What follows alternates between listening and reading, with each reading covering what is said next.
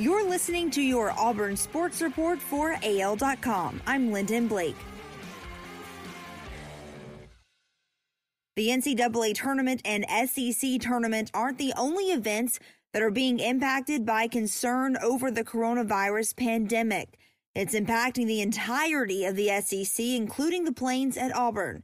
When the SEC announced Wednesday night that the remainder of the SEC tournament in Nashville will take place without fans, limiting attendance to just necessary personnel, player family members, and media, Commissioner Greg Sankey also declared that all regular season contests across all sports on SEC campuses and SEC championship events will have similar attendance limitations. That begins Thursday and lasts until at least March 30th. And at that time, the league said the SEC and its member institutions will reevaluate conditions and make a determination for the rest of the spring. The SEC is following the lead of other conferences when it announced Wednesday night it would not allow fans to attend the conference tournament games starting Thursday.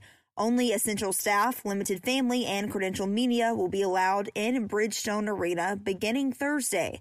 After conferring with local and national health authorities, we remain confident in our ability to safeguard the health and well-being of our student athletes, coaches, and other staff who will be participating as well as a limited number of family members and media who will be in attendance at the tournament, Greg Sankey said in a statement released through the Southeastern Conference. Bruce Pearl gathered Auburn's players earlier in the week and had discussions with the Tigers team trainer Clark Pearson and strength and conditioning coach Damon Davis about preventative measures the team will try to take as national concern over COVID 19 continues to spread. Along with having team personnel wipe down weight room equipment and benches, Pearl advised his team to do a better job of doing the things you should do to prevent yourself from getting the flu or getting sick. Pearl said, I don't know about you, but I've amped up my vitamins. I'm trying to get my rest to prevent myself from getting sick.